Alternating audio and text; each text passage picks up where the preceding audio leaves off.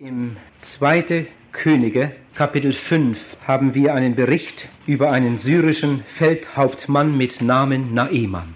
Die Geschichte ist etwas lang, aber damit wir den Zusammenhang haben, muss ich sie ganz lesen. 2. Könige, Kapitel 5. Naeman, der Feldhauptmann des Königs von Syrien, war ein geschätzter Mann vor seinem Herrn und hoch angesehen, denn durch ihn gab der Herr den Syrern Heil oder Sieg. Aber dieser gewaltige, tapfere Mann war aussätzig. Und die Syrer waren in Streifscharen ausgezogen und hatten ein junges Mädchen aus dem Lande Israel entführt, das nun im Dienste von Naemans Frau war. Und dieses Mädchen sprach eines Tages zu ihrer Herrin, Ach, dass mein Herr bei dem Propheten zu Samaria wäre, der würde ihn von seinem Aussatz befreien. Da ging Naeman hinein zu seinem Herrn und sagte es ihm und sprach, so und so hat das Mägdlein aus dem Lande Israel geredet. Da sprach der König von Syrien, gehe hin, ich will dem König von Israel einen Brief schicken. Da ging er und nahm zehn Talente Silber, sechstausend Goldstücke und zehn Feierkleider mit sich. Und er brachte dem König von Israel den Brief, darin stand, und nun, wenn dieser Brief zu dir kommt, so siehe, ich habe meinen Knecht Naeman zu dir gesandt, damit du ihn von seinem Aussatz befreist. Als nun der König von Israel den Brief gelesen hatte, zerriss er seine Kleider und sprach, bin ich etwa ein Gott, dass ich töten und lebendig machen kann? Dass man von mir verlangt, ich solle einen Mann von seinem Aussatz befreien? Da seht ihr doch deutlich, dass er nur einen Vorwand zum Streit mit mir sucht. Als aber Elisa, der Mann Gottes, hörte, dass der König seine Kleider zerrissen habe, sandte er zum König und ließ ihm sagen, warum hast du deine Kleider zerrissen? Er soll doch zu mir kommen, so wird er inne werden, dass es noch Propheten in Israel gibt. Also kam Naeman mit seinen Pferden und mit seinen Wagen und hielt vor der Tür des Hauses Elisas. Da sandte Elisa einen Boten zu ihm und ließ ihm sagen, Gehe hin und bade dich siebenmal im Jordan, so wird dir dein Fleisch wiedererstattet und du wirst rein sein. Da ward Naaman zornig, ging weg und sprach, siehe, ich dachte, er werde selbst zu mir herauskommen und herzutreten und den Namen des Herrn seines Gottes anrufen und mit seiner Hand über die kranke Stelle fahren und so den Aussatz wegschaffen. Sind nicht die Flüsse in Abama und Phafa zu Damaskus besser als alle Wasser in Israel? Kann ich mich nicht darin waschen, um rein zu werden? Und er wandte sich um und entfernte sich voller Zorn. Erst einmal bis dahin. Die Geschichte von Naeman. Wir haben gelesen, Naeman muss ein sehr gescheiter, begabter, fleißiger Mann gewesen sein. Haben gelesen, Naeman war Feldhauptmann des Königs von Syrien und er war ein geschätzter Mann. Eine andere Übersetzung sagt, er stand in hohem Ansehen. Lässt sich denken. Ich weiß nicht, ob wir heute Abend viele hier haben, die in hohem Ansehen stehen. Das ist ja sehr unterschiedlich. Vielleicht sind einige solche hier, die in hohem Ansehen stehen. Wenn nicht, dann möchte ich doch sagen, dass wir alle immer wieder uns bemüht haben, ein möglichst gutes Ansehen zu haben. Und wer weiß, wie viele Male versucht haben, uns angestrengt haben, uns anders zu geben, uns besser zu geben, wie wir in Wirklichkeit sind. Es hat einmal jemand gesagt, der Mensch ist von Natur ein geborener Schauspieler. Wie oft ist es uns meisterhaft gelungen, uns ganz anders zu geben, als wir in Wirklichkeit sind. Dieser Naeman trug ganz bestimmt eine wunderbare Uniform, mit allerlei Abzeichen, wie das so ist im Militär. Aber hinter dieser wunderbaren Uniform, da war der Aussatz. Und das ist genau unsere Situation. Das ist ein Bild für uns. Du magst eine wunderschöne Maske tragen, vielleicht sogar eine fromme Maske. Die Leute sehen die Uniform, die Leute sehen die Maske, aber Gott sieht hinter diese Maske. Und was sieht Gott hinter dieser Maske? Ihr Lieben, wir wollen auch heute Abend ganz ehrlich sein beim Zuhören. Und wir wollen uns einmal sagen lassen, wie Gott über uns denkt. Jetzt höre einmal aus dem Römerbrief Kapitel 1. Da steht, die Menschen, hier ist einfach von allen Menschen die Rede, tun, was sich nicht geziemt. Sie sind voller Ungerechtigkeit, voller Schlechtigkeit, Habsucht, Bosheit. Sie sind erfüllt mit Neid, Mordlust, Falschheit, Tücke. Eine Erklärung dazu. Ich weiß, dass nicht alles, was hier erwähnt wird, in jedem Leben so ist. Aber das ist doch ganz egal, ob jemand jetzt an Krebs stirbt oder an einer Blutvergiftung oder an einer Lungenentzündung oder an einem Verkehrsunfall. Es ist auch ganz egal, an welcher Sünde ich zugrunde gehe. Sünde ist Sünde und jede Sünde trennt uns von Gott. Der eine sitzt da drin und der andere sitzt da drin. Der eine ist an dieser Stelle gebunden, der andere an einer anderen Stelle. Die Bibel behauptet gar nicht, dass jeder das alles getan hat. Aber so sieht Gott die Menschen. Sie sind verleumderisch. Sie sind hinterlistig. Sie sind gottfeindlich. Sie sind verbrecherisch, hoffärtig, ehrgeizig, im Bösen erfinderisch den Eltern ungehorsam, unvernünftig, treulos, lieblos, unversöhnlich, unbarmherzig. Sie wissen genau, dass nach Gottes Rechtsordnung diejenigen den Tod verdienen, die so handeln und wandeln. Aber sie machen es nicht nur selber so, sondern sie spenden sogar noch denen ihren Beifall, die es ebenso machen. Das ist eine Beschreibung unserer Herzen. Und wenn heute Abend irgendeiner hier ist, der meint aber, für mich trifft das nicht zu, lieber Zuhörer, dann höre, was Gott in Römer Kapitel 3 sagt. Da steht, da ist kein Gerechter, auch nicht ein einziger. Und wenn hier heute Abend einer ist, der von sich meint, er sei ein gerechter Mensch, du kennst dich selbst nicht. In Vers 12 steht, sie sind alle abgewichen. Sie sind alle untüchtig geworden. Da ist keiner, der wirklich gut ist, auch nicht ein einziger. Ihr Schlund ist wie ein offenes Grab. Mit ihren Zungen lügen sie. Oder hast du noch nicht gelogen? Otterngift ist unter ihren Lippen. Ihr Mund ist voll von Fluchen und Bitterkeit. Ihre Füße eilen, um Blut zu vergießen. Auf ihren Wegen findet sich nur Not und Elend. Und den Weg des Friedens kennen sie nicht. Ihr Lieben, das ist unsere Visitenkarte. So sieht Gott uns. Aber jetzt zurück zu Naeman. Naeman war aussätzig. Hinter seiner wunderschönen Uniform war der Aussatz. Welch eine Not. Die schlimmste Krankheit, die ein Mensch haben konnte. Damals unheilbar. Aber Gott hatte Naeman lieb. Gott hat alle Menschen lieb, steht in der Bibel. Es gibt keinen Menschen, den Gott nicht lieb hat. Ich habe noch nie, noch niemals einen Zuhörer vor mir gehabt, den Gott nicht lieb hat. Und das macht mich immer wieder so froh, in welcher Kirche oder Freikirche oder Kapelle oder in welchem Zelt ich auch stehe. Ich habe nie einen Menschen vor mir, den Gott nicht lieb hat. Gott liebt alle Menschen. Und Gott liebte auch diesen Naemann. Aber wie sollte Gott an diesen Naemann herankommen? Oh, Gott hat manchmal wunderbare Wege.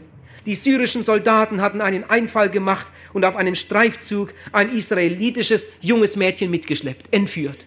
Und dieses junge Mädchen wurde dann Sklavin, wurde dann Dienerin bei der Frau des Naeman.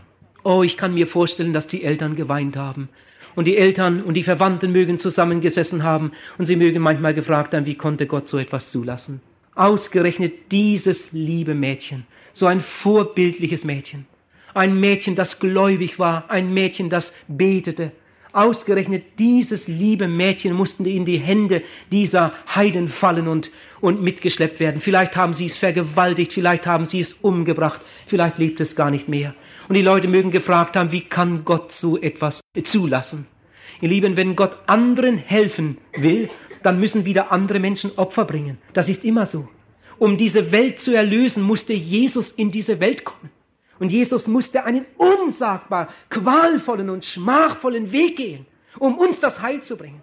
Und so hat Gott auch damals ein Mädchen gefunden, aber er nahm nicht irgendeins, sondern Gott wusste, dieses Mädchen ist fähig, die Botschaft von der Liebe Gottes in das heidnische Haus zu tragen. Dahinter stand eine wunderbare Führung Gottes.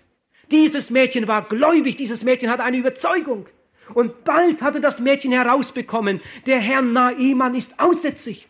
Er mag das eine lange Zeit versteckt haben, aber das Mädchen hat dann doch gemerkt, was da los war.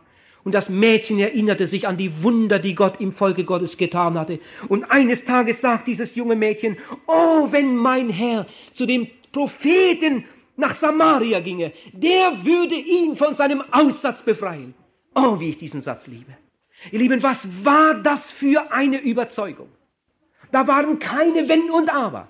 Dieses Mädchen glaubte an die Allmacht Gottes. Wenn der nach Samarien geht, dann wird Gott ihm helfen. Und dieses Zeugnis hat Eindruck gemacht auf Naemann und seine Frau. Ich will hier etwas einfügen. Ihr Lieben, ich bin davon überzeugt, dass dieses Mädchen sauber war. Da lag nicht alles kreuz und quer herum in der Bude, sondern dieses Mädchen war ein sauberes, vorbildliches Mädchen. Und die Leute hatten ihre Freude an diesem Mädchen. Dieses Mädchen war ehrlich. Wenn Naimans dieses Mädchen einmal bei einer Lüge ertappt hätten, dann hätten sie dieses Zeugnis bestimmt nicht geglaubt. Die hätten gedacht, die will mich da nach Samarien locken. Und dann haben sie mich als Geisel und lassen mich nicht eher wieder raus, bis das Mädchen zu Hause ist. Dieses Mädchen muss ein wunderbares Zeugnis in der Familie gehabt haben. So sollte es sein bei Christen. Wenn ich sage, ich komme um acht, dann komme ich nicht um Viertel nach acht. Wenn ich sage, ich mache das und das, ich helfe dir da, dann bin ich auch da.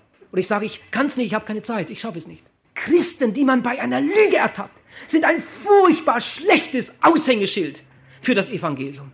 Dieses Mädchen muss ein wunderbares Zeugnis gehabt haben in der Familie. Die Leute haben dieses Mädchen geschätzt. Und als Naemann davon hörte, in Samaria, da könnte mir geholfen werden, da ging Naemann zum König und erzählte ihm das. Was macht man nicht alles, wenn man unheilbar krank ist?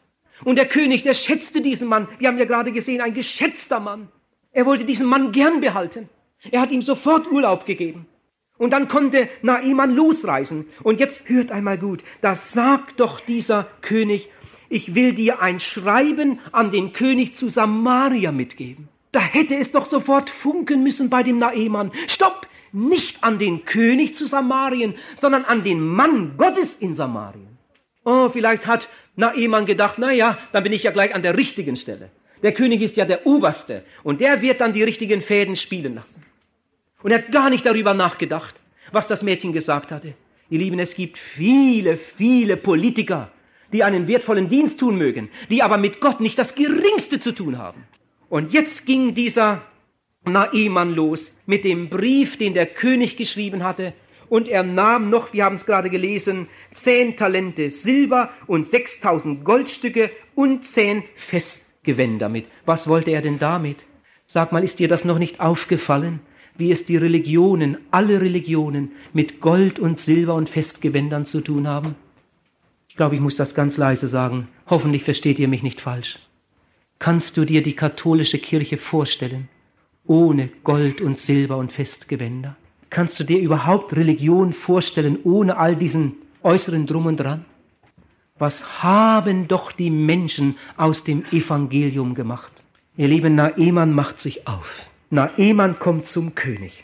Und er brachte dem König von Israel den Brief, darin stand, und nun, wenn dieser Brief zu dir kommt, so siehe, ich habe meinen Knecht Naeman zu dir gesandt, damit du ihn von seinem Aussatz befreist. Was hat sich Naeman nur gedacht, als er das stand und dieser Brief vorgelesen wurde? Das Schlimme war bei Naeman, er hatte nur mit einem Ohr zugehört. Und das ist das ganz große Problem bis heute was Menschen nicht alles glauben. Das erlebe ich ja auf Schritt und Tritt jeden Tag. Was die Leute nicht alles glauben. Was die nicht alles für religiöse Ansichten vertreten. Und wenn du dann fragst, wo hast du denn das her? Ja, wissen sie manchmal selbst nicht. Da steht kein Wort von in der Bibel in manch einem Fall. Naemann hat nur mit einem Ohr zugehört und darum geriet er natürlich an eine falsche Adresse. Es gibt heute Menschen, die machen weite und teure Pilgerreisen. Sie reisen irgendwo hin bis nach Mekka oder was weiß ich wo und geben viel, viel Geld aus, weil irgendjemand ihnen das erzählt hat. Aber das, was wirklich in der Bibel steht, damit haben sie sich nie beschäftigt. Und dann muss es natürlich eine ganz große Enttäuschung geben. Als nun der König von Israel den Brief gelesen hatte, zerriss er seine Kleider und sprach, bin ich denn ein Gott, dass ich töten und lebendig machen kann? Dass man von mir erwartet, ich solle einen Mann von seinem Aussatz befreien? Da seht ihr doch deutlich, dass er nur einen Vorwand zum Streit mit mir sucht. Ich glaube, dem Naemann wurde Angst und Bange. Naemann hat gedacht, wenn ich nur erst wieder zu Hause wäre, ob die mich auf dem Heimweg nicht überfallen und mich umbringen, ob der nicht eine Mannschaft hinterher sendet und ich komme nie mehr heim. Auch ein Aussätziger hängt am Leben. Und wenn ich nur noch ein paar Monate oder ein paar Jährchen hätte, selbst mit dem Aussatz, wer hängt nicht an seinem Leben? Ich glaube, dem Naiman war Angst und Bange. Und ich habe so gedacht, wenn der Naiman jetzt in dieser Verfassung umgekehrt wäre und nach Hause gekommen wäre, der hätte das junge Mädchen in Stücke gerissen. Aber die Schuld an diesem ganzen Fiasko hatte nicht das junge Mädchen, sondern Naiman selbst, weil er nicht richtig zugehört hatte. Und jetzt gerade im Begriff, seine Heimreise anzutreten, da redet Gott mit seinem Knecht.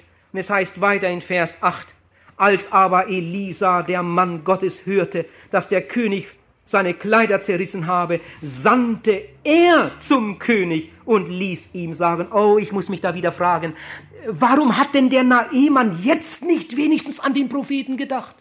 Wenn er doch jetzt wenigstens überlegt hätte und hätte sich gesagt, ja Mensch, das Mädchen hat ja überhaupt nichts vom König gesagt, das Mädchen hat ja vom Mann Gottes gesprochen. Aber die Idee kam überhaupt nicht. Und jetzt sendet der Prophet zum König von Israel und sagt, lass ihn doch zu mir kommen. Lass ihn doch zu mir kommen und er soll erfahren, dass es noch Propheten in Israel gibt. Und da hat's gedämmert bei Naemann. Ach ja, vom König hat das Mädchen überhaupt nichts gesagt, sondern das Mädchen hat vom Propheten gesprochen, vom Mann Gottes. Und dann gab er Befehl und die Wagen setzten sich in Bewegung und Naemann kam mit seinem ganzen Gefolge zu dem Propheten, zu Elisa. Also kam Naemann mit seinen Pferden und seinen Wagen und hielt vor der Tür des Hauses Elisas. Endlich war er an der richtigen Stelle. Und jetzt hört. Das erste Mal hatte Gott mit Naemann gesprochen durch sein Dienstmädchen. Jetzt redet Gott ein zweites Mal mit Naemann. Wisst ihr durch wen? Wir haben es vorhin gelesen. Nicht durch den Gottesmann, nicht durch den Propheten, sondern durch seinen Boten. Wir lesen hier, da sandte Elisa seinen Boten und ließ dem Naemann sagen, gehe hin und bade dich siebenmal im Jordan, dann wird dein Fleisch dir wiedererstattet und du wirst rein werden. Oh, ich kann mir so ungefähr vorstellen, was das für ein Bote war. Ein Jüngling, der kam vielleicht raus mit der Schürze um. Vielleicht hatte er noch irgendwas in der Hand, der hat da gerade irgendwelche Arbeiten gemacht und jetzt kommt dieser Junge raus, vielleicht nicht einmal guten Tag gesagt, und hat gesagt, der Elisa hat gesagt, du sollst zum Jordan fahren und sollst dich da siebenmal untertauchen, dann wirst du wieder gesund. Versetz dich mal in die Lage des Naemann. Lieber Zuhörer, was hättest du gemacht, wenn du in seiner Lage gewesen wärst? Wie hättest du dann wohl reagiert? Wir wollen sehen, wie Naemann reagierte. Da ward Naemann zornig. Er ging weg Warum ging er weg? Warum verließ Naemann jetzt diese Stätte? Er gab Befehl. Auf nach Hause. Ich lasse mich doch nicht zum Narren halten. Was ist das für ein Junge da, der nicht mal richtig reden kann, sich nicht benehmen kann? Im Korintherbrief steht, im ersten Korintherbrief, Kapitel 1, Vers 25, das, was man als göttliche Torheit ansieht, enthält mehr Weisheit, als was ein Mensch fassen kann. Und die Gabe Gottes, die so schwach und gering aussieht, ist stärker als alles, was ein Mensch aufbringen kann. Gottes Wege können wir weithin nicht verstehen. Naemann war ein gebildeter Mann. Er hatte die beste Bildung, die ein Mensch damals überhaupt haben könnte. Aber der Fehler dieses Naemann war, er wollte alles mit seinem Kopf verstehen. Naemann wollte klüger sein als Gott. Gott hatte dem Propheten ins Herz gegeben, und über den Diener, dem Naemann, sagen lassen, bade dich siebenmal im Jordan, dann wirst du gesund werden. Aber weil das nicht in den Kopf des Naemann hineinging, darum war Naemann ärgerlich darüber. Und wir haben gelesen, und er entfernte sich voller Zorn. Er wurde zornig und fuhr weg. Und jetzt kommt etwas ganz Interessantes. Das steht jetzt in Vers 11. Siehe, ich dachte. Und jetzt kommt wieder der kluge Mensch. Hört mal gut. Siehe, ich ich, Naemann, ich, Feldhauptmann von Syrien, ich dachte, erstens, er würde selbst zu mir herauskommen. Zweitens, er würde vor mich hintreten. Bin doch schließlich Naemann. Drittens, er würde den Namen des Herrn seines Gottes anrufen. Viertens, er würde seine Hand auf die kranke Stelle legen. Fünftens, und dann würde der Aussatz weggehen. Naemann will Gott Vorschriften machen. Naemann hat seine festen Vorstellungen, seinen Plan. So und so muss das ablaufen. Erstens, zweitens, drittens, viertens, fünftens. Und wenn das nicht so abläuft, dann mache ich da nicht mit. Lieber Zuhörer, was würdest du von einem Kranken halten, der eine ganz gefährliche Krankheit hat und der nun zum Arzt geht und nach fünf Minuten ärgerlich auf der Straße steht und sagt, ich hatte gedacht, das wäre ein Mann. ist ja eine Ärztin. Ich hatte gedacht, er würde einen hellblauen Kittel anhaben. Die trägt einen weißen. Ich hatte gedacht, er würde mir Tropfen verschreiben. Die wollte mir eine Spritze geben. Und dann hatte ich noch gedacht, aber die macht das anders. Da spiele ich nicht mit. Aber was ist denn das für ein Tropf? Er geht mit seiner schweren Krankheit zum Spezialisten und jetzt will er diesem Mann vorschreiben oder dieser Frau, wie die das machen soll. Ihr Lieben, und das geschieht am laufenden Band in der Reichsgottesarbeit. Wenn das nicht nach den Vorstellungen der Leute geht, dann spielen sie nicht mit. Ich hatte mir das so und so und so und so und so vorgestellt. Aber die machen das ganz anders. Die singen anders, die spielen anders, die predigen anders und dies noch und das noch hat mir nicht gefallen. Also da mache ich nicht mit. Lieber Zuhörer, wenn du gerettet werden willst, heute Abend geht es nicht um Krankheit, sondern um Sündenvergebung. Wenn du gerettet werden willst, dann musst du es nicht machen, wie es dir gerade gefällt, sondern musst du es genauso machen und in genau der richtigen Reihenfolge, so wie wir es in der Bibel lesen, so wie Gottes Wort es uns sagt. Aber jetzt zurück zu dem Naemann. Dieser Naemann war ja ein ganz gescheiter Mann, ein weit gereister. Oh, der kannte nicht nur Syrien, der kannte die Länder, er kannte die Flüsse die immer wieder überquert werden mussten. Bei den, bei den Kriegszügen damals gab es kaum Brücken. Da musste man durchs Wasser und das Wasser kannte er gut. Und jetzt sagt dieser gescheite Mann, sind nicht die Flüsse Abama und Phafa zu Damaskus besser als alle Wasser in Israel? Kann ich mich nicht in ihnen baden, um rein zu werden? Und er wandte sich um und entfernte sich voller Zorn. Ihm war das Rettungsseil angeboten und er weist das Rettungsseil ab. Gott hatte ihm den Weg zur Rettung gezeigt, aber dieser Weg gefällt ihm nicht. Er setzt sich auf seine Staatskarosse und schon sind sie auf dem Heimweg. Oh, was für eine Wut in dem Herzen dieses Feldhauptmannes war. Und ich möchte es noch einmal sagen. Ich mag es mir gar nicht ausdenken, was mit dem Mädchen geworden wäre, wenn Naemann so nach Hause gekommen wäre. Armes Mädchen, armes Mädchen. Ihr Lieben, wie oft müssen Christen leiden, wie oft. Nur weil die anderen nicht richtig zugehört haben. Was wird in diesen Tagen über uns schlecht geredet?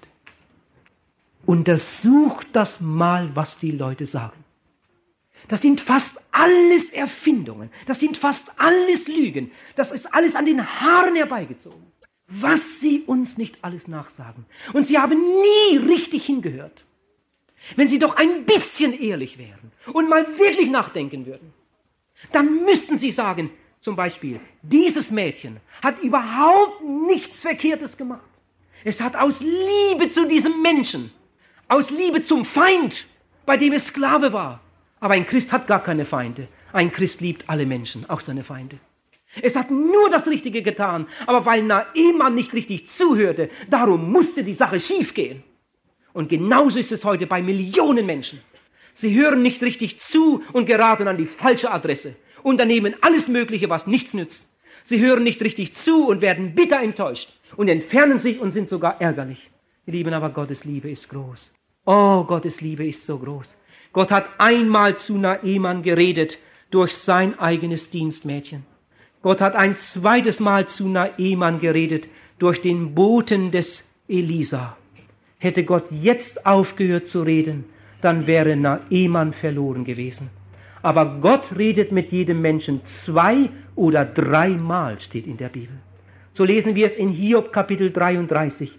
Gott ruft jeden Menschen zwei oder dreimal, um seine Seele vom Verderben zu erlösen. Ich weiß nicht, ob es heute Abend irgendeinen Menschen gibt hier im Zelt, den Gott nicht irgendwann schon einmal so deutlich gerufen hat, dass er ganz genau wusste, so kann ich nicht vor Gott bestehen.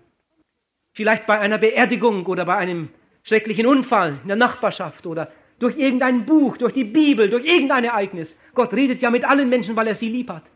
Und wenn der Mensch nicht darauf eingeht, dann wartet Gott eine Zeit lang, vielleicht Wochen, vielleicht Monate, vielleicht auch nur Stunden, manchmal sogar Jahre. Und dann kommt Gott ein zweites Mal und ruft diesen Menschen, gibt ihm eine ganz neue Gelegenheit, bietet ihm wieder seine rettende Hand. Wenn der Mensch nicht will, zieht Gott sich wieder zurück. Er mag in der Zwischenzeit hundert Predigten hören, aber diese Predigten, die gehen da rein, da raus und plötzlich kommt's wieder. Oder dreimal die Gelegenheit, dass seine Seele gerettet werden kann. Gott ist so gut. Ihr Lieben, Gott gibt jetzt diesem Naemann eine dritte Gelegenheit. Oh, wie ich diese Geschichte liebe. Da steht jetzt in Vers 13, da traten seine eigenen Knechte an ihn heran. Sie waren schon auf dem Heimweg, sie machten wohl eine Pause irgendwo. Da traten seine eigenen Knechte an ihn heran mit den Worten, wenn der Prophet etwas Schweres von dir verlangt hätte, würdest du es nicht tun? Wie viel mehr denn jetzt, da er nur zu dir gesagt hat, wasche dich, dann wirst du rein. Diese einfachen Knechte, die hatten mehr Logik als ihr Herr. Wie oft habe ich das beobachtet, wie oft. Um Gott zu verstehen, um Gott zu erfahren, muss man kein Abitur haben. Um Gott zu erfahren, muss man nicht Theologie studieren oder einen Doktorgrad haben. Oft sind es gerade die einfachen Menschen, die eher ein Organ haben für Gottes Reden als die anderen. Jesus sagt sogar in einer Predigt, Gott hat es den Einfältigen geoffenbart. Diese Leute denken oft viel gründlicher nach über göttliche Dinge und erfassen dann die Zusammenhänge, dass man nur so staunt. Wir lesen im ersten Korintherbrief Kapitel 15 gegen Ende des Kapitels, ich weiß jetzt nicht genau, an welcher Stelle es steht, ich glaube bei 30 herum. Es gibt Menschen, die in einer furchtbaren Unkenntnis oder in einer traurigen Unkenntnis göttlicher Dinge leben. Es mag sein, dass diese Leute drei Berufe haben, dass diese Leute Urkunden an der Wand hängen haben, dass diese Leute Pokale zu Hause haben. Sie haben manchen Sieg errungen. Sie haben viel Geld zusammengetragen. Man staunt über ihre Leistungen. Sie haben es wirklich zu etwas gebracht. Man muss das einfach anerkennen, wenn man ehrlich ist. Aber ob diese Leute auch etwas von Gottes Reden und von Gottes Absichten verstehen, das ist eine ganz andere Frage. Man kann sich in dieser Welt verlieren und kann es in dieser Welt wirklich zu etwas bringen. Aber ob man Gott gefunden hat, das ist eine andere Frage.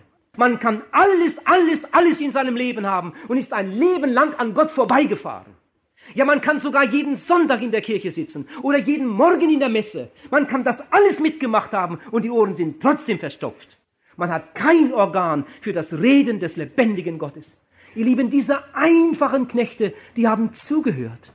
Als sie das hörten, was dieser Bote das sagte, er soll sich im Jordan siebenmal untertauchen, dann wird Gott ein Wunder an ihm tun. Da haben diese Knechte gedacht, das ist doch komisch. Er hat den Wagen voller Gold und Silber und Feierkleider und das alles will der Prophet überhaupt nicht. Er verlangt nun wirklich nichts Schweres. Der Prophet hat nur gesagt, gehe zum Jordan, tauche dich siebenmal unter und dann wird Gott ein Wunder tun. Ja, wenn es am Ende nicht hilft.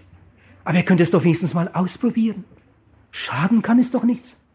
Es treten diese einfachen Leute an ihren Herrn heran, vielleicht mit zitternden Knien. Denn der war in Wut. Die mussten ja da fast ihren Kragen riskieren. Wie sie sich an ihn herangemacht haben. Sie haben gesagt, Vater. Das ist eine Ehrenbezeugung. Wir schätzen dich ja. Du weißt alles besser als wir. Du bist ein, ein weitgereister, erfahrener, sehr gebildeter, hoch angesehener Mann. Und wir sind nur so kleine Jungs, so kleine Sklaven. Aber wir haben uns eben doch überlegt, na Ehemann, er hat doch nur gesagt, tauche dich siebenmal unter. Wenn er etwas Schweres von dir verlangt hätte, hättest du es getan. Willst du es nicht doch einmal ausprobieren? Ihr Lieben, wenn der Prophet gesagt hätte, na Ehemann, eine Heilung von Aussatz, das ist eine, eine sehr schwierige Sache. Du hast da Gold und Silber und ein paar Festgewänder mitgebracht, aber also um vom Aussatz gesund zu werden, da musst du doch nochmal nach Hause fahren und noch einen Wagen voll holen. Also ich bin sicher, der Naemann wäre umgekehrt und hätte noch einige Kilo Gold geholt und noch einige Kleider. Was tut man nicht alles, wenn man gesund werden möchte? Wenn er etwas Großes von dir verlangt hätte, Naemann, dann hättest du das bestimmt gemacht. Und jetzt verlangt er nur von dir, dass du an den Jordan gehst und dich siebenmal untertauchst. Und dann wird Gott ein Wunder tun. Und jetzt wurde Naemann ganz still. Mit einem Mal staunt er über die Logik seiner Knechte. Probieren könnte ich's ja mal. Und jetzt lässt er seine Wagen wenden. Und sie drehen und sie fahren zurück zum Jordan. Und dann steht da, da stieg er hinab. Da stieg er hinab von seiner Staatskarosse lieber Zuhörer, wenn du deine Füße wäschst, wie machst du das dann? Dann ziehst du doch nicht vorher Gummistiefel an, oder? Dass die ja nicht nass werden. Wenn du welche anhattest und wären es nur Sandalen, dann wirst du sie vorher ausziehen. Wenn man badet, ja, dann zieht man sich aus. Oh, ich kann mir vorstellen, wie der Naemann da gestanden hat. In einem unsagbaren inneren Kampf. Und die Knechte haben gesagt, Naemann, tu's doch. Bitte tu's. Und dann hat er seine Jacke ausgezogen mit seinen Orden und hat sie beiseite gelegt. Und dann hat er ein Kleidungsstück nach dem anderen ausgezogen. gar nicht so einfach für so einen Mann, sich auszuziehen vor seinen Knechten. Aber das war noch nicht einmal das Schlimmste. Als die Knechte seinen Körper sahen und den Aussatz, da mögen sie einige Meter zurückgesprungen sein. Das ist ja viel schlimmer, als wir dachten. Das war ja alles versteckt. Wie schrecklich. Und mit dem Mann waren wir zusammen auf einem Wagen. Einer mag geschrien haben und zurückgesprungen sein. Und mag seine Haut angesehen haben. Habe ich mich nicht so womöglich angesteckt. Ihr Lieben, und das alles in der Gefahr, jetzt enttäuscht und jämmerlich blamiert zu werden. Stell dir das nur einmal vor, das alles hätte nichts genützt. Das hätte sich herumgesprochen in ganz Syrien. Und die Leute hätten über ihren Feldhauptmann gelacht. Den haben sie auch mal so richtig zum Narren gehalten. Oh, was mag für ein Kampf in seinem Herzen gewesen sein. Und wieder hat ein Knecht gesagt, Naeman, tu's. Und Naeman stieg hinab.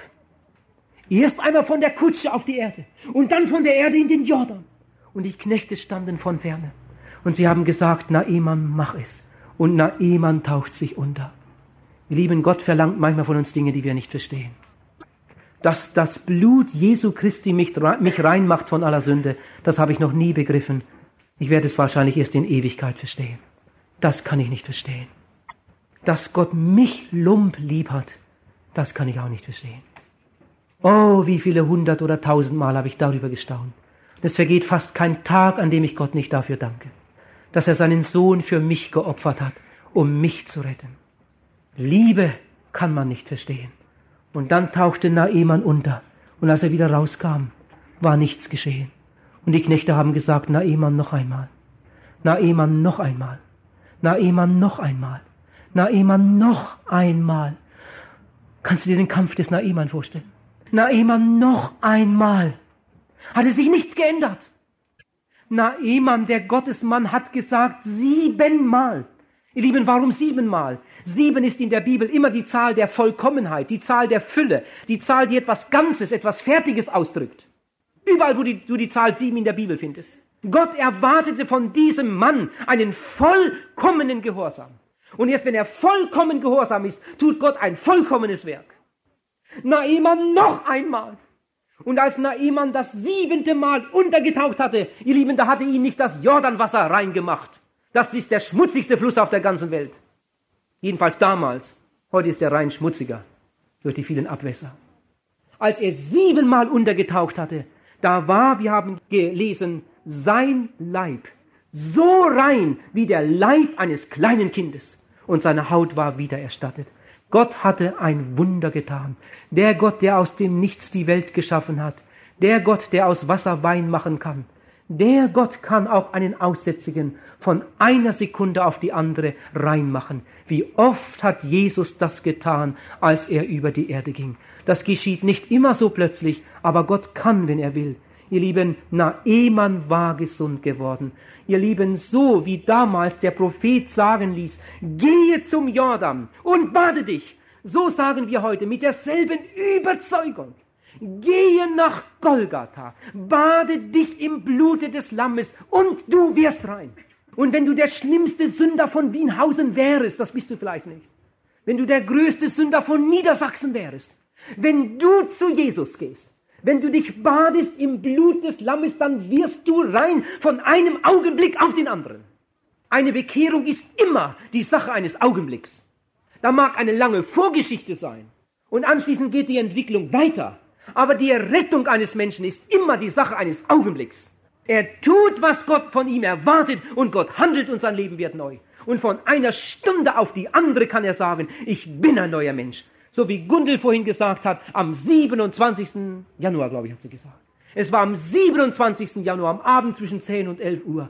Da war das Eis gebrochen, da war der Widerstand überwunden und sie öffnete ihr Herz und Jesus wurde ihr Heiland und Herr. Wochen des Kampfes gingen voraus, schwere Stunden gingen voraus. Sie war hin und her gerissen und dann kam der Augenblick, wo sie sagte, Herr Jesus, jetzt komme ich, jetzt komme ich. Ich bringe dir meine Sünden. Ich bringe dir mein altes Leben. Siebenmal. Ich bringe dir alles, alles, alles, alles, alles, alles, alles bringe ich dir.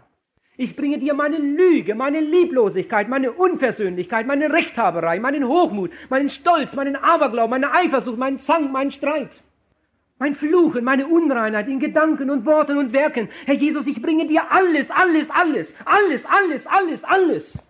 Und die Bibel sagt, wenn wir unsere Sünden bekennen, dann macht er uns rein durch sein Blut. Das Blut Jesu Christi des Sohnes Gottes macht rein von aller Sünde. Und im nächsten Augenblick darfst du dastehen und sagen, ich bin bekehrt, ich bin errettet, ich bin wiedergeboren, ich bin ein Gotteskind, mein Name steht im Buch des Lebens, ich bin sein und er ist mein, ich will ihm immer gehören. Herr Jesus, von jetzt an, von dieser Minute an will ich dir nachfolgen, ich will immer dein Jünger sein. Als er vollkommen gehorsam wurde, wurde er rein. Lieber Zuhörer, wann willst du das endlich werden? Oh, ich sage das mit einem Herzen voller Liebe, glaube mir, sonst wäre ich nicht Evangelist. Und ich würde schon gar nicht in meinem Heimatdorf evangelisieren. Nirgends ist es so schwer wie hier. Aber ich sage das mit einem Herzen voller Liebe. Ich habe tausende von Predigten gehalten und tausende von Menschen sind durch meine Seelsorge gegangen. Gestern Abend zum Beispiel bekehrten sich sieben. Oh, was ist das für ein Sieg. Und was ist das für eine Freude? Wie vielen, vielen, vielen Menschen durfte ich Wegweiser sein. Hier sitzen eine ganze Reihe Leute auf der Bühne, die sich irgendwo einmal nach einer meiner Predigten in meiner Seelsorge bekehrt haben. Manche sind heute in der theologischen Ausbildung, auf einer Bibelschule, auf dem Missionsfeld. Wie hat Gott die Arbeit gesegnet? Ich bin so glücklich darüber. Und dann denke ich an Obershausen. Und dann denke ich an Wienhausen. Dann denke ich an meine Heimat. Ihr Lieben, da wird mir das Herz manchmal sehr, sehr schwer. Warum kommen die Menschen nicht zu Jesus? Warum nehmen sie die Einladung nicht an? Warum wollen sie sich nicht bekehren? Eine Person hat sich bekehrt aus Obershausen in diesen Tagen. Oh, sind wir glücklich. Drei Personen haben sich bekehrt aus Wienhausen. Oh, wie wir uns freuen. Und viele andere aus der Umgebung. Und wir sind so glücklich aber mein Herz schlägt für Wienhausen und für Obershausen. Oh, wenn du doch kämst zu Jesus. Wir lieben jetzt etwas anderes. Das hat mich bei dieser Geschichte sehr, sehr bewegt. Ich habe vorhin gesagt, dass Naemann absteigen musste und dass ihm das sicher sehr, sehr schwer gefallen ist. Ich bin so fest davon überzeugt, hier sitzen Leute heute Abend im Zelt, die wissen schon lange, dass sie sich bekehren sollten. Und sie schaffen es einfach nicht abzusteigen. Sie haben Angst, dass sie sich lächerlich machen. Sie wissen ganz genau, was Gott von ihnen erwartet. Und sie tun es nicht. Lieber Zuhörer, es gibt überhaupt keine Möglichkeit, gerettet zu werden, ohne abzusteigen. Jesus hat gesagt, wer gottselig leben will in Christus Jesus, der muss Verfolgung leiden.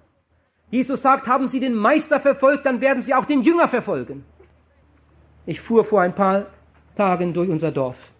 Meine Frau saß neben mir. Wir wollten gerade zu einer Hochzeit nach Celle. Wir fuhren langsam durchs Dorf. Auf der Seite kamen uns zwei Mädchen entgegen mit dem Fahrrad. Die hatten das garantiert vorher abgemacht. Fast erwachsene Leute. Als sie fast auf unserer Höhe waren, da machten sie beide so. Passten sich mit dem Finger an den Kopf. Das ist ja nicht das erste Mal. Ihr Lieben, das kann unter Umständen sehr wehtun. Aber ich frage mich dann manchmal, was in den Herzen dieser Menschen vorgeht. Ich hatte nie etwas mit ihnen zu tun. Ich habe ihnen nie ein böses Wort gesagt. Ich habe schon oft für sie gebetet. Und ich liebe diese Menschen. Ich wünschte, sie würden Jesus finden. So reagieren sie. Das muss man sich einfach gefallen lassen. Wenn du zu Jesus Christus kommst, wird es dir ganz genauso ergehen. Ganz genauso. Jesus sagt, wenn jemand einen Turm bauen will, soll er sich vorher überlegen, ob er auch es hinausführen kann damit er nicht nur die Grundmauern baut, dann hat er kein Geld mehr und dann lachen ihn die Leute aus. Man soll vorher einen Finanzierungsplan machen und gut das durchdenken. Jesus gebraucht das nur als Beispiel. Jesus sagt, wenn jemand die Hand an den Flug legt und sieht zurück, der ist nicht geschickt zum Reich Gottes. Überlege dir das gut. Das kann ich dir im Voraus sagen. Lieber Mann, liebe Frau, lieber junger Mensch, wenn du dich bekehrst, dann wird man in deiner Straße schlecht über dich reden obwohl du die beste Entscheidung deines Lebens getroffen hast. Das war eigentlich der erste richtige Schritt in deinem Leben. Und die Leute werden schlecht über dich reden. Etwas Eigenartiges, aber es ist so. Es wird sich herumsprechen im ganzen Dorf und die Leute werden über dich reden. Aber ich sage dir, von diesem Tage an bist du ein Segensträger für dein Dorf. Du wirst anfangen, für deine Straße zu beten. Man wird dich nie mehr fluchen hören. Du wirst anfangen, deine Mitmenschen zu lieben, auch die, die gegen dich sind. Und Gott lässt dich ganz bestimmt nicht allein. Das kommt ganz selten einmal vor, dass ein Mensch sich bekehrt und er bleibt allein. Es gibt nach einer Bekehrung fast immer eine Kettenreaktion. Da bekehrt sich eine Frau, einige Monate später der Mann oder ein paar Jahre später der Mann. Da bekehrt sich ein Junge, einige Monate später seine Schwester. Und dann geht das weiter, weiter, weiter. Gott setzt dich zum Segen für andere. Aber du musst bereit sein, abzusteigen. Runter vom Bock. Weg die Uniform. Die Orden zählen nicht mehr. Bei Gott gilt überhaupt kein Diplom. Sondern bei Gott gilt nur die Verbindung zu Jesus Christus. Und die musst du haben. Und du sagst, ich kenne Leute, die sind auch ganz entschiedene Christen. Aber die haben auch viel Ehre, die sind anerkannt ich kenne einen, der hat sogar einen, zweifachen Doktor. Frag einmal diesen entschiedenen Christen, was er alles durchgemacht hat. Wie man ihn gehänselt hat im Studium. Wie seine Kollegen im Krankenhaus manchmal ihn foppen und ihn quälen. Manche verborgene Träne auch im Leben dieses Herrn Doktor, Doktor so und so. Wer gottselig leben will in Jesus Christus, der muss heruntersteigen vom Bock. Lieber Zuhörer, tu doch das heute Abend. Ich wollte das einmal ganz offen und ehrlich sagen. Du kannst nicht ein Jünger Jesu sein und die Anerkennung der unbekehrten Leute haben. So etwas gibt es nicht. Denn wenn sie dafür wären, wenn sie das gutheißen würden, was du gemacht hast, dann würden sie sich ja auch bekehren. Aber die Tatsache, dass sie noch nicht bekehrt sind, die beweist ja, dass sie jedenfalls bis zur Stunde nicht dafür sind. Und jetzt noch etwas, das hat mich in dieser Stunde, in dieser Geschichte auch bewegt. Da steht jetzt in Vers 15, er kehrte dann um zu dem Mann Gottes. Oh, das kann ich mir so richtig vorstellen. Was für ein Jubel war in seinem Herzen. Welch ein Dank zurück zu dem Mann Gottes. Mit seinem ganzen Gefolge. Und er ging hinein. Das erste Mal hat er gedacht, der Gottesmann müsste zu ihm rauskommen. Ist gar nicht abgestiegen. Sieht man, was für eine Veränderung. Gerade dem lebendigen Gott begegnet und schon ein ganz anderes Benehmen. Er stieg ab von seinem Bock. Er ging hinein. Er trat vor ihn hin. Und dann sagt er, siehe, nun weiß ich, dass es in der ganzen Welt keinen Gott gibt als nur den Gott Israels. Und nun nimm doch ein Geschenk von deinem Knechte an. Dieser große Mann sagt zu dem Prophet, ich bin dein Knecht. Nimm doch ein Geschenk von deinem Knecht an. Er aber sprach, so wahr der Herr lebt, vor dessen Angesicht ich stehe, ich nehme nichts. Und wie sehr er ihn auch zur Annahme nötigte, so blieb er doch bei seiner Weigerung. Ich nehme nichts an. Die Geschichte hat mich auch beschäftigt. Ich habe gedacht, warum hat denn Naaman nichts angenommen? Er hätte es doch so gut gebrauchen können. Damals war Not im Land. Sie hatte nicht einmal ein Dach über dem Kopf. Steht ja da warum nahm denn Naeman nichts von diesem steinreichen Mann? Dem hätte doch das gar nicht wehgetan. Und Naeman hätte das so gut gebrauchen können. Nein, äh, Elisa. Er sagt, ich nehme nichts an. Warum eigentlich nicht? Oh, ich bin sicher. Der Grund liegt da. Es war gefährlich für Naeman. Naeman wäre nach Hause gekommen. Und die Leute hätten gesagt, hast du schon gehört? Naeman ist gesund geworden. Vom Aussatz geheilt. Ja, gibt es denn so etwas? Ja, so etwas gibt es. In Samarien, da ist so ein Wunderdoktor, der hat ihn gesund gemacht.